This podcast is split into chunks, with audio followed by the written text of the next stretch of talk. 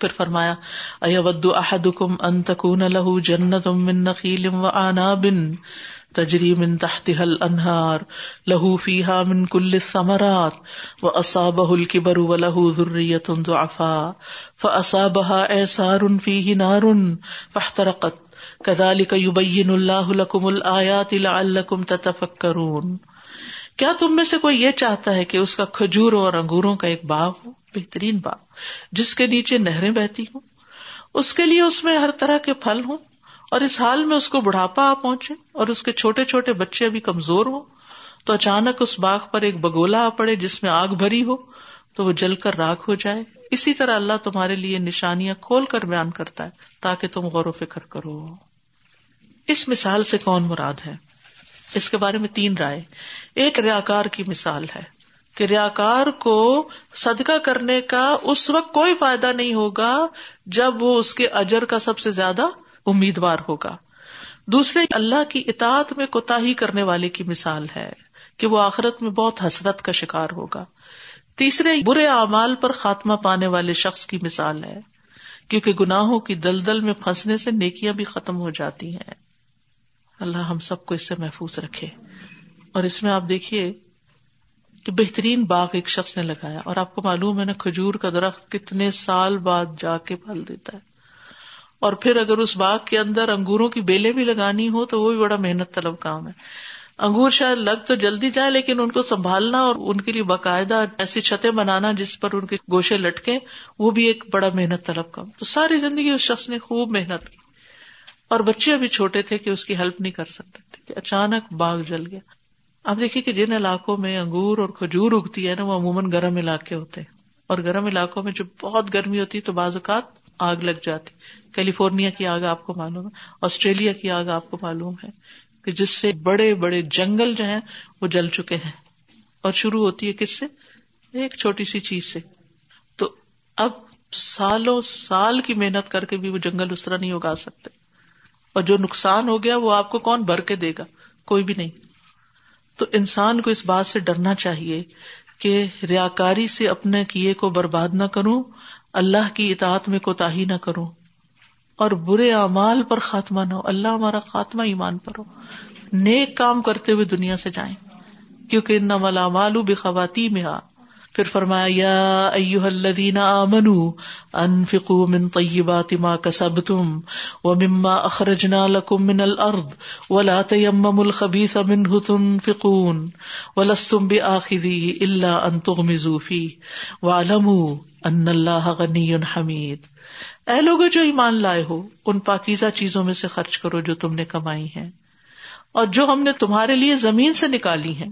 اور جو تم خرچ کرتے ہو اس میں سے خراب چیز دینے کا ارادہ نہ کرو، جبکہ تم خود اس کو لینے والے نہیں۔ مگر یہ کہ تم اس بارے میں چشم پوشی کر جاؤ۔ اور جان لو کہ بے شک اللہ بہت بے نیاز ہے، بہت تعریف والا ہے۔ یہاں ایمان والوں کو خطاب ہے۔ پاکیزہ چیزیں خرچ کرنے کا حکم ہے۔ اور اس میں سے جو تم نے کمائی ہے ایک مال وہ ہوتا ہے جو ایسے ہی مل جاتا ہے آپ کو۔ ٹھیک ہے نا؟ آپ کماتے نہیں ارن نہیں کرتے، محنت نہیں کرتے۔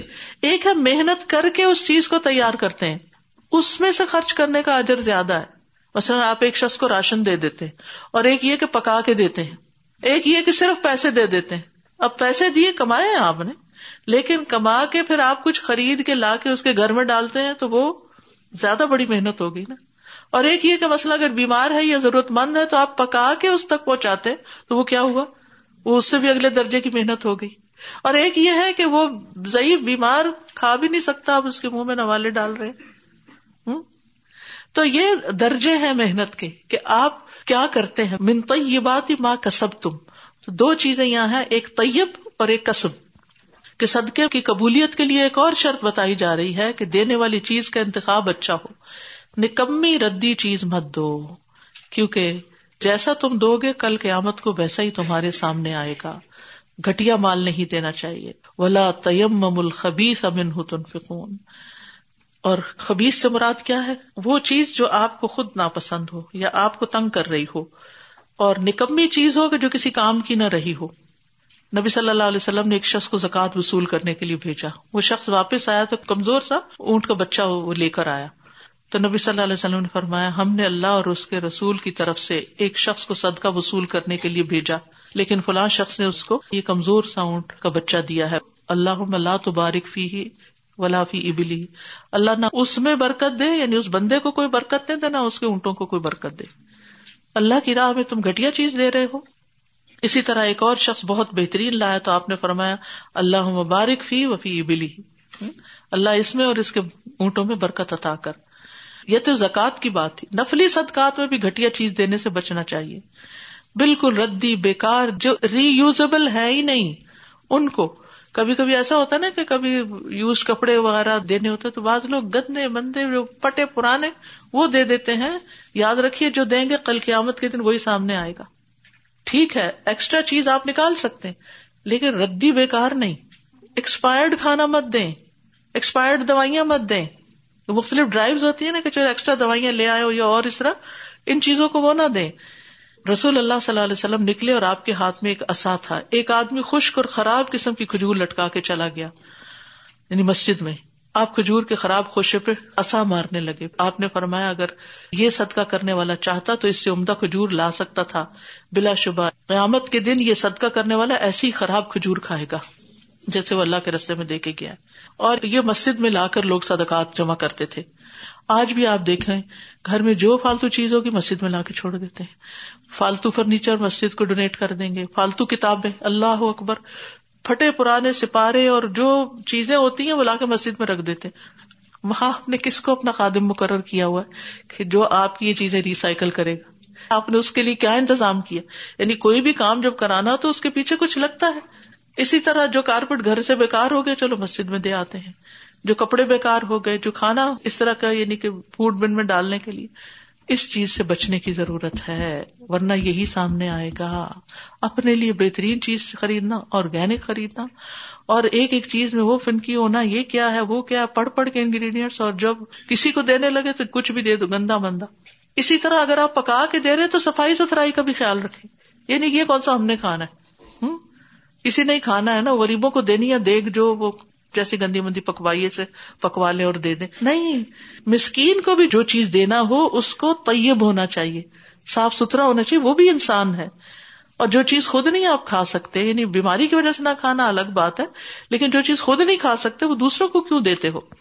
لن تنال البر حتى تنفقوا مما تحبون۔ تو اللہ تعالیٰ صرف طیب قبول کرتا ہے یاد رکھیے۔ ہم ڈھیروں بھی صدقہ کر دیں اور خراب چیز ہوگی وہ قبول نہیں ہوگی۔ اور حرام مال سے صدقہ کیا جائے تو وہ بھی قبول نہیں ہوتی، بلکہ الٹا گنا ہوتا ہے۔ اور بڑی سے بڑی نیکی پر ثواب کی بجائے گنا ہوتا ہے۔ والم ان اللہ غنی حمید جان لو، بے شک اللہ غنی ہے، بہت تعریف والا ہے۔ غنی اور حمید یعنی اللہ کو تمہارے مال کی ضرورت نہیں ہے۔ اور حمید کا مطلب حامد بھی ہوتا ہے، تعریف کرنے والا۔ فعیل کے وزن پر حامد اور محمود دونوں ہیں۔ یعنی اللہ کی تعریف بھی کی جاتی ہے اور اللہ بندوں کی تعریف بھی کرتا یعنی جو بہترین چیز لے کر آتا ہے، اللہ تعالیٰ کی نظر میں وہ بہت پیارا ہو جاتا ہے۔ پھر فرمایا اشیطان یا عیدکم الفقر یہ خرابیاں کیوں کرتے ہیں؟ ریاکاری کیوں کرتے ہیں؟ احسان اور یہ سب شیطان کی وجہ سے۔ یا عیدکم الفقر و یا امرکم بالفحشاء واللہ یا عیدکم مغفرتم منہ۔ وفضلا واللہ واسع علیم۔ شیطان تمہیں محتاجی سے ڈراتا ہے اور بے حیائی کا حکم دیتا ہے۔ اور اللہ تم سے اپنی بخش اور فضل کا وعدہ کرتا ہے۔ اور اللہ وسط والا، خوب جاننے والا ہے۔ صدقہ شیطان پہ بڑا بھاری ہوتا ہے۔ جب انسان صدقہ نکالتا ہے، تو اس کے ساتھ ستر شیطانوں کے جبڑے توڑ کے نکالتا ہے، کیونکہ وہ دینے نہیں دیتا۔ بار بار انسان کو بخل کی طرف لے جاتا ہے، اللہ کی نافرمانی کا حکم دیتا ہے۔ خاص طور پر فوہش چیزوں کا۔ اب آپ دیکھیے، جب ہمیں مسجد میں دینا ہوتا ہے تو ہم کیا دیتے ہیں؟ اگر مسجد میں کھانا ہی دینا ہو تو ہم کیسا کھانا دیتے ہیں؟ اور شادی پہ کیسا کھانا دیتے ہیں؟ ٹھیک ہے، شادی ایک آپ کا بڑا پرسنل فنکشن ہے، لیکن جو رمضان میں تکاف میں بیٹھے ہیں یا افطار دے رہے ہیں، وہ بھی اللہ کے بندے ہیں۔ تو وہ گٹیا چیزیں مت دو۔ اکیلے نہیں دے سکتے، مل جل کے اچھے کا بندوبست کر لو۔ لیکن بہترین چیز اللہ کے راستے میں خرچ کرو۔ ورنہ یہ کہ یہ شیطان کی چال ہوتی ہے کہ وہ انسان کو کرنے نہیں دیتا۔ اور پھر فوش کا حکم دیتا ہے۔ آج دیکھیے، حرام کاموں میں، بے حیائی کے کاموں میں کتنا خرچ کیا جا رہا ہے۔ جوا، شراب اور یہ زنا اور یہ ساری چیزیں جو ہے یہ فوہش میں شامل یؤت الحکمت من یشا ومن یؤت الحکمت فقد اوتی خیرا کثیرا وما یذکر الا اولو الالباب۔ وہ جس کو چاہتا ہے حکمت عطا کرتا ہے اور جس کو حکمت عطا کی گئی تو یقیناً اسے بہت زیادہ خیر سے نوازا گیا۔ اور نصیحت تو وہی قبول کرتے ہیں جو عقل والے ہیں۔ حکمت کیا ہے؟ ابن عباس کہتے ہیں اس کا مطلب قرآن میں سمجھ بوجھ۔ ابن زید کہتے ہیں یہ دین کا علم ہے۔ تیسرا مانا نبوت بھی کیا گیا ہے۔ پھر اللہ کی خشیت، درست بات کو پا لینا۔ پھر عقل، دین و دنیا کی اصلاح۔ پر وقت صحیح فیصلہ کرنے کی صلاحیت۔ تو جس کو یہ نعمت مل گئی حکمت کی، وہ صحیح جگہ خرچ کرے گا، صحیح چیز خرچ کرے گا۔ اور جس کو حکمت عطا کی گئی، اس کو یقیناً خیر کثیر سے نواز دیا گیا۔ یعنی مال ہے آپ کے پاس، آپ کو یہ نہیں سمجھ کہاں خرچ کرنا چاہیے۔ آپ ادھر دیتے ہیں، ادھر دیتے ہیں، ضائع کر دیتے ہیں۔ یہ جاننا بھی بڑا ضروری ہے۔ اور یہ قرآن پڑھ کے، حدیث پڑھ کے سمجھ میں آتا ہے کیا چیزیں بیسٹ صدقہ ہے کہاں خرچ کرنا بڑے ثواب کا باعث ہے۔ کون سا خرچ کرنا لمبے عرصے تک صدقہ جاریہ بنے گا۔ یہاں پر ایک حفظ اور تجویز ڈپارٹمنٹ ہے۔ عام طور پر آپ دیکھیں کہ بہت سے لوگ جو نہیں افورڈ کر سکتے، حفظ کراتے ہیں اور مشکلات کا بھی شکار ہوتے ہیں۔ تو ایسے پروگرامس کو آپ فلی اسپانسر بھی کر سکتے ہیں کہ آپ کے بحاف پر بچہ کوئی حافظ بن جائے یا کوئی دین کی تعلیم حاصل کر لے۔ تو تعلیم کے میدان میں خرچ کرنا جو ہے، وہ ایک بہترین صدقہ جاری ہے مساجد کی صرف نشو نما نہیں یعنی صرف بلڈنگ اور صرف ان کی آبادی کے لیے لوگوں کو لے کر آنا۔ اب آپ دیکھیں، بہت سے لوگ کہتے رائڈ ہے۔ جب لوگوں کو کہتے ہیں نا، آؤ کچھ سیکھو، نماز کے لیے آؤ، جمعے کے لیے آؤ، تو کیا کہتے رائڈ ہے؟ رائڈ کا انتظام کر دینا، ان کو ابر کروا کے دے دینا، یا اور اسی طرح کے انتظام کر دینا۔ اگر اس سے زیادہ اللہ نے آپ کو وسط دیا تو ان چیزوں کو فراہم کرنا۔ تو یہ سب چیزیں وہی کر سکتا ہے جس کو اللہ تعالیٰ سمجھ دے دے۔ اس وقت کا استعمال کیسے بہتر ہے اور اس مال کا استعمال کیسے بہتر ہے؟ اور پھر آپ دیکھیے کہ وما ان فق تم من نفقت او نظر تم من نظر فن اللہ علم وما للظالمین من انصار اور جو بھی تم خرچ کرو، کسی بھی قسم کا کوئی خرچ، جو بھی کسی بھی قسم کا، کوئی نفقہ چاہے کھانے پینے کی چیزیں ہیں، روپیہ پیسہ ہے، چاہے کپڑا ہے، چاہے وقت ہے، صلاحیتیں ہیں ایکسپرٹیز ہیں، آپ کے پاس جو ریسورسز ہیں، ان کے ذریعے دین کی خدمت ہے۔ آپ اپنا ٹائم لگاتے ہیں، قربانیاں کرتے ہیں، جو بھی کرو گے۔ او نظر تم من نظر یعنی اللہ کے لیے کوئی نظر مان لی تم نے۔ فن اللہ عالم اللہ اس کو جانتا ہے۔ بس اتنا ہی کافی ہے اس کے لیے۔ اللہ کو پتا چل گیا کہ میں نے یہ کام کیا ہے۔ ممال ظالمین امن انصار اور ظالموں کے لیے تو کوئی مددگار نہ ہوگا۔ یعنی مطلب یہ ہے کہ اللہ انسان کی نیت اور ارادے کو بھی دیکھتا ہے۔ اللہ سبحان و تعالیٰ کوانٹٹی کو بھی دیکھتا ہے۔ اللہ سبحانہ تعالیٰ یہ بھی دیکھتا ہے کس چیز کی کہاں ضرورت کتنی تھی اور کس نے کس سمجھداری کے ساتھ مال کہاں خرچ کیا۔ یہ سب باتیں اللہ کو پتا ہے اور اسی کے مطابق پھر اجر اوپر نیچے ہوگا۔ اور یہ نظر کیا ہے؟ نظر ہوتا ہے اس نیکی کو اپنے اوپر لازم کر لینا جو لازم نہیں تھی۔ ٹھیک ہے؟ تو مستحب نظر کیا ہے کہ اللہ کے لیے مثلاً روزہ رکھنے کی نظر مان لینا یا کوئی صدقہ کرنے کی ناپسندیدہ نظر کیا ہے کہ انسان شرط لگائے میرا یہ کام ہو جائے گا تو میں صدقہ کروں گا یا روزہ رکھوں گا۔ اور حرام نظر کیا ہے جو اس بات کی نظر مانے کہ اللہ کی نافرمانی کرے گا۔ تو نظر اللہ کا چہرہ چاہنے کے لیے مانگنی چاہیے۔ نبی صلی اللہ علیہ وسلم نے فرمایا، نظر وہی معتبر ہے جس میں اللہ کا چہرہ چاہا گیا ہو یعنی اللہ کی رضا مقصود ہو۔ اور پھر جب نظر مان لیں آپ تو اس نظر کو پورا کرنا لازم ہے۔ اور اگر کسی مجبوری سے نہیں پوری کر رہے یعنی وفا نہیں کر پا رہے، تو پھر کیا کرنا چاہیے؟ اس کا کفارا کسم والا دے دینا چاہیے۔ جیسے کسم توڑ کر آپ کفارا دیتے ہیں، ایسے ہی نظر سے نکلنے کے لیے پھر کفارا دے سکتے مثلا کسی نے کہا کہ میں ساری زندگی ہر ہفتے روزہ رکھوں گے اب آپ بڑھاپے میں آگے بیماریوں نے گھیر لیا آپ کی سرجریز ہو رہی ہیں، آپ نہیں ہر ہفتے رکھ رہے، کیونکہ آپ نے تو وعدہ کیا ہوا ہے۔ تو رکھنا تو ہے آپ کو۔ تو پھر اب آپ کیا کریں؟ دس مسکینوں کا کھانا یا کپڑا یا غلام آزاد کر کے آپ اس نظر سے نکل آئے تاکہ آپ کا جھوٹ نہ لکھا جائے کہ اس نے جھوٹی نظر مانی تھی اور اس نے پوری نہیں کی۔ کیونکہ جنت میں جانے والوں کی خوبی قرآن کیا بتاتا ہے؟ یوفو نہ بن نظری کہ وہ نظر پوری کرتے ہیں۔ پھر فرمایا، ان تبد الصدقات فن اما ہی و ان تخوہ و تو الفقرا فہو خیر القم و یو کفر ان من سی آتکم و اللہ بما تعملون خبیر اگر تم صدقات کو ظاہر کرو تو کیا ہی اچھا ہے۔ یعنی بازو کا سب کے سامنے بھی دینے سے کیا فائدہ ہوتا ہے؟ اوروں کو بھی خیال آتا ہے، یہ بھی نہیں کیا کرنے کی۔ اور اگر تم انہیں چھپاؤ اور فقراہ کو دو، محتاجوں کو دو، تو وہ تمہارے لیے زیادہ بہتر ہے۔ اور اس کے بدلے وہ تم سے تمہاری برائیوں کو دور کر دے گا اور جو بھی تم عمل کرتے ہو، اللہ اس سے خوب باخبر ہے۔ تو کبھی پوشیدہ چھپا کے کہ دایاں ہاتھ دے بائیں کو خبر بھی نہ ہو کیا دیا۔ یہ سب سے سیف ہے۔ ذکر ہی نہ کرے انسان کسی سے۔ یہ ڈبے اسی لیے رکھے گئے کہ کسی کو نہیں پتا، آپ کسی کے ہاتھ میں اماؤنٹ دیں گے، وہ گنے گا، وہ پیسے دیکھے گا آپ کی شکل دیکھے گا، کون ہے۔ تو جب آپ چپکے سے ڈال دیتے تو کسی کو کیا پتا کس نے کیا ڈالے۔ تھوڑے ڈالے، زیادہ ڈالے، جتنی جس کی حیثیت تو یہاں پوشیدہ اور اعلانیہ دونوں طرح خرچ کرنے کا طریقہ بتایا گیا ہے۔ چھپا صدقہ بہترین ہے، لیکن کبھی کبھی دکھا کے دینے سے دوسروں کو بھی جو خیال آتا ہے، اس کو دیکھ کے جتنے دیں گے، ان سب کا ثواب بھی اس دکھانے والے کو مل جائے گا۔ اس سے مراد دکھاوا کرنا نہیں ہے، بلکہ لوگوں کو نیکی کا شوق دلانا ہے۔ لیکن خفیہ صدقہ جو ہوتا ہے، وہ رب کے غزب کو ٹھنڈا کرتا ہے، گناہوں کی آگ بچاتا ہے اور گناہوں کا کفارہ بن جاتا ہے۔ اور صدقہ قبر کی گرمی کو دور کرنے کا ذریعہ ہے۔ نبی صلی اللہ علیہ وسلم نے فرمایا، یقیناً صدقہ صدقہ کرنے والوں کی قبروں سے حرارت کو بچھا دیتا ہے۔ یعنی قبر کا عذاب نہیں ہوگا۔ والدین کے لیے خاص طور پر ان کے مرنے کے بعد ان کی طرف سے صدقہ کرنا جو ہے، ان کے لیے ان شاء اللہ خوشی کا باعث ہوگا آخرت میں۔ اور قیامت کے دن صدقہ کرنے والا اپنے صدقے کے سائے تلے ہوگا جب کوئی سایہ نہیں ہوگا۔ اقبا بن عامر کہتے ہیں، میں نے رسول اللہ صلی اللہ علیہ وسلم کو فرماتے ہوئے سنا، قیامت کے دن ہر شخص اپنے صدقے کے سائے میں ہوگا، یہاں تک کہ لوگوں کے درمیان فیصلہ ہو جائے۔ یزید کہتے ہیں کہ ابو الخیر کوئی دن ایسا نہیں جانے دیتے تھے جس میں کوئی چیز، خواہ میٹھی روٹی یا پیاز یا اس طرح کی کوئی چیز صدقہ نہ کرتے۔ ہر روز کچھ نہ کچھ دیتے تھے۔ کس لیے؟ کہ قیامت کے دن یہ صدقہ سایہ بنتا چلا جائے گا۔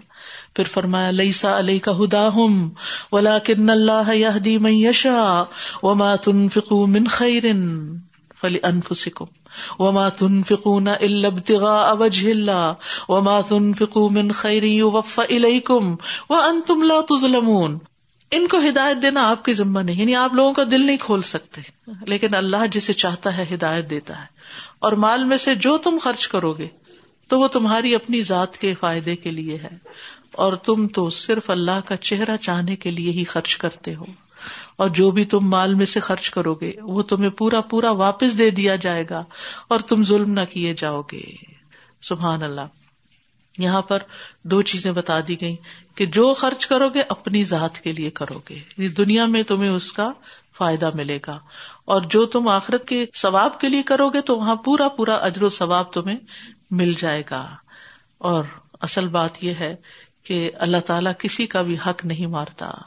اور آیت کے شروع میں یہ جو بات کی گئی کہ آپ کے ذمہ ان کی ہدایت نہیں۔ یاد رکھیے ہدایت دو طرح کی ہوتی۔ دوسری جگہ فرمایا ہوا ان کا لتا دی رات مستقیم آپ سیدھے رستے کی طرف ہدایت دیتے یہاں فرمایا، آپ ہدایت نہیں دے سکتے۔ تو دو طرح کی ہدایت یہ بات یاد رکھیں گے تو یہ مسئلہ کبھی بھی نہیں آپ کے ذہن میں آئے گا۔ ایک، ہدایت توفیق۔ ہدایت کی طرف آنے کے لیے توفیق اللہ ہی دیتا ہے اور ایک ہدایت ارشاد کی تعلیم آپ دیتے ہیں۔ اور مطلق ہادی تو اللہ ہی ہے۔ امبیات کے ذمے تو صرف پیغام پہنچا دینا ہے۔ اور پھر آپ دیکھیے، یہاں پر ایک اور بات بھی ساتھ میں بتائی گی وہ مات ان فکو من خیرن کوئی نیکی کوئی خیر کی چیز، کوئی مال، کچھ بھی، کہیں بھی، وہ تمہیں اس کا فائدہ ہوگا۔ خواہ وہ مسلم پہ خرچ کرو، غیر مسلم کے ساتھ خرچ کرو۔ صحابہ اپنے مشرق رشتے داروں پہ بھی خرچ کیا کرتے تھے۔ لیکن صرف نفلی صدقات زکات نہیں دے سکتے نان مسلم کو۔ لیکن خرچ اللہ کی رضا کے لیے ومات ان فکون اوج اللہ کا چہرہ دیکھنے کے لیے قیامت کے دن۔ تو پھر اس نیت کے ساتھ دینا چاہیے کہ اللہ، اس کے بدلے مجھے یہ جزا چاہیے۔ تو اللہ کی خاطر جو صدقہ دے گا، اس کا اختتام اسی پر اگر ہوا تو وہ جنت میں داخل ہوگا۔ وما تنفقوا من خیر یوفى الیکم وانتم لا تظلمون۔ جو بھی خرچ کرو گے، پورا پورا لوٹا دیا جائے گا۔ قطن ظلم نہیں ہوگا، بلکہ تمہارا خرچ کیا ہوا کم نہیں ہوگا، زیادہ ہی ہوتا چلا جائے گا۔ للفقراء الذين احصروا في سبيل الله لا يستطيعون ضربا في الارض يحسبهم الجاهل اغنياء من التعفف. تعرفهم بسيماهم. لا يسالون الناس الحافا وما تنفقوا من خير فان الله به عليم صدقات خصوصاً ان فقراء کے لیے جو اللہ کے راستے میں گھیر لیے گئے، جو زمین میں اپنی معاش کے لیے چلنے پھرنے کی استطاعت نہیں رکھتے ایک نا واقف حال ان کے سوال نہ کرنے کی وجہ سے انہیں مالدار سمجھتا ہے۔ آپ انہیں ان کے چہرے کی علامت سے پہچان لیں گے۔ وہ لوگوں سے لپٹ کے سوال نہیں کرتے۔ اور جو کچھ بھی تم اپنے مال میں سے خرچ کرو گے، تو یقیناً اللہ اس کو خوب جاننے والا ہے۔ اللہ کے راستے میں خرچ کرنے کا شوق دلانے کے بعد اب خاص طور پر ان لوگوں کا ذکر ہو رہا ہے جو سب سے زیادہ مالی تعاون کے محتاج ہیں۔ یہاں پر اس آیت کا شان نزول بتایا گیا کہ یہ آیت جو ہے خاص طور پر اصاب صفا کے بارے میں نازل ہوئی۔ وہ مہاجرین جو مکہ سے ہجرت کر کے آئے اور مدینہ میں مسجد کے ساتھ جو چبوترا تھا، اس پر ان کا رہن سہن تھا۔ ان کا کوئی گھر بار نہیں تھا۔ نبی صلی اللہ علیہ وسلم جب کسی ایکسپیڈیشن پہ جاتے، ان کو ساتھ لے جاتے تھے۔ وہ دن رات تعلیم حاصل کرتے رہتے تھے۔ ان کے پاس کام کاروبار نہیں تھا۔ جو لوگ ان کو دیتے تھے، بس صرف وہی ان کا گزران کا تھا۔ وہ کسی سے لپٹ کے مانگتے بھی نہیں تھے، کسی کے پیچھے بھی نہیں پڑتے تھے۔ تو اس لیے کہا کہ ان پہ خرچ کرنا سب سے زیادہ فائدے کی بات ہے۔ تو اسی لیے میں نے یہ پروجیکٹ آپ کو بتایا، اگر اس میں خاص طور پر دینا چاہیں کہ ایسے گھرانوں سے بعض اوقات بچے آتے ہیں کہ جو افورڈ نہیں کر سکتے، بلکہ خود مدد کے محتاج ہوتے ہیں، تو ایسے لوگوں پر خرچ کرنا اور خاموشی سے خرچ کرنا جو ہے، وہ باعث اجر و ثواب ہے۔ اور پھر اس آیت میں یہ بھی پتا چل رہا ہے کہ لوگوں سے مانگنے کی مذمت ہے کہ پیچھے پڑ کے مانگنا نہیں چاہیے، کیونکہ نبی صلی اللہ علیہ وسلم نے ان لوگوں کو جنت کی ضمانت دی جو لوگوں سے مانگے نہیں۔ اور جو شخص مسلسل مانگتا ہے، قیامت کے دن وہ اس حال میں آئے گا کہ اس کے چہرے پر گوشت کا ٹکڑا تک نہ ہوگا۔ وہ بالکل بھیانک شکل ہوگی، اس کا نوچا ہوا زخمی چہرہ ہوگا۔ اور خاص طور پر اگر مال بڑھانے کے لیے انسان بھیک مانگے کہ مال کٹھا کر رہا ہے، ضرورت اس کی کوئی نہیں۔ تو نبی صلی اللہ علیہ وسلم نے فرمایا، جو شخص مال بڑھانے کے لیے لوگوں سے ان کا مال مانگتا ہے، وہ آگ کے انگارے مانگتا ہے۔ کم اکٹھے کر لے یا زیادہ کر لے۔ اللہ تعالیٰ ہمیں اس سے محفوظ رکھے۔ وآخر دعوانا ان الحمد للہ رب العالمین۔ سبحانک اللہم و بحمدک۔ کا اشد اللہ الہ الا انت۔ استغفرک و اتوب الیک۔ جزاکم اللہ خیرا۔ السلام علیکم و رحمۃ اللہ وبرکاتہ۔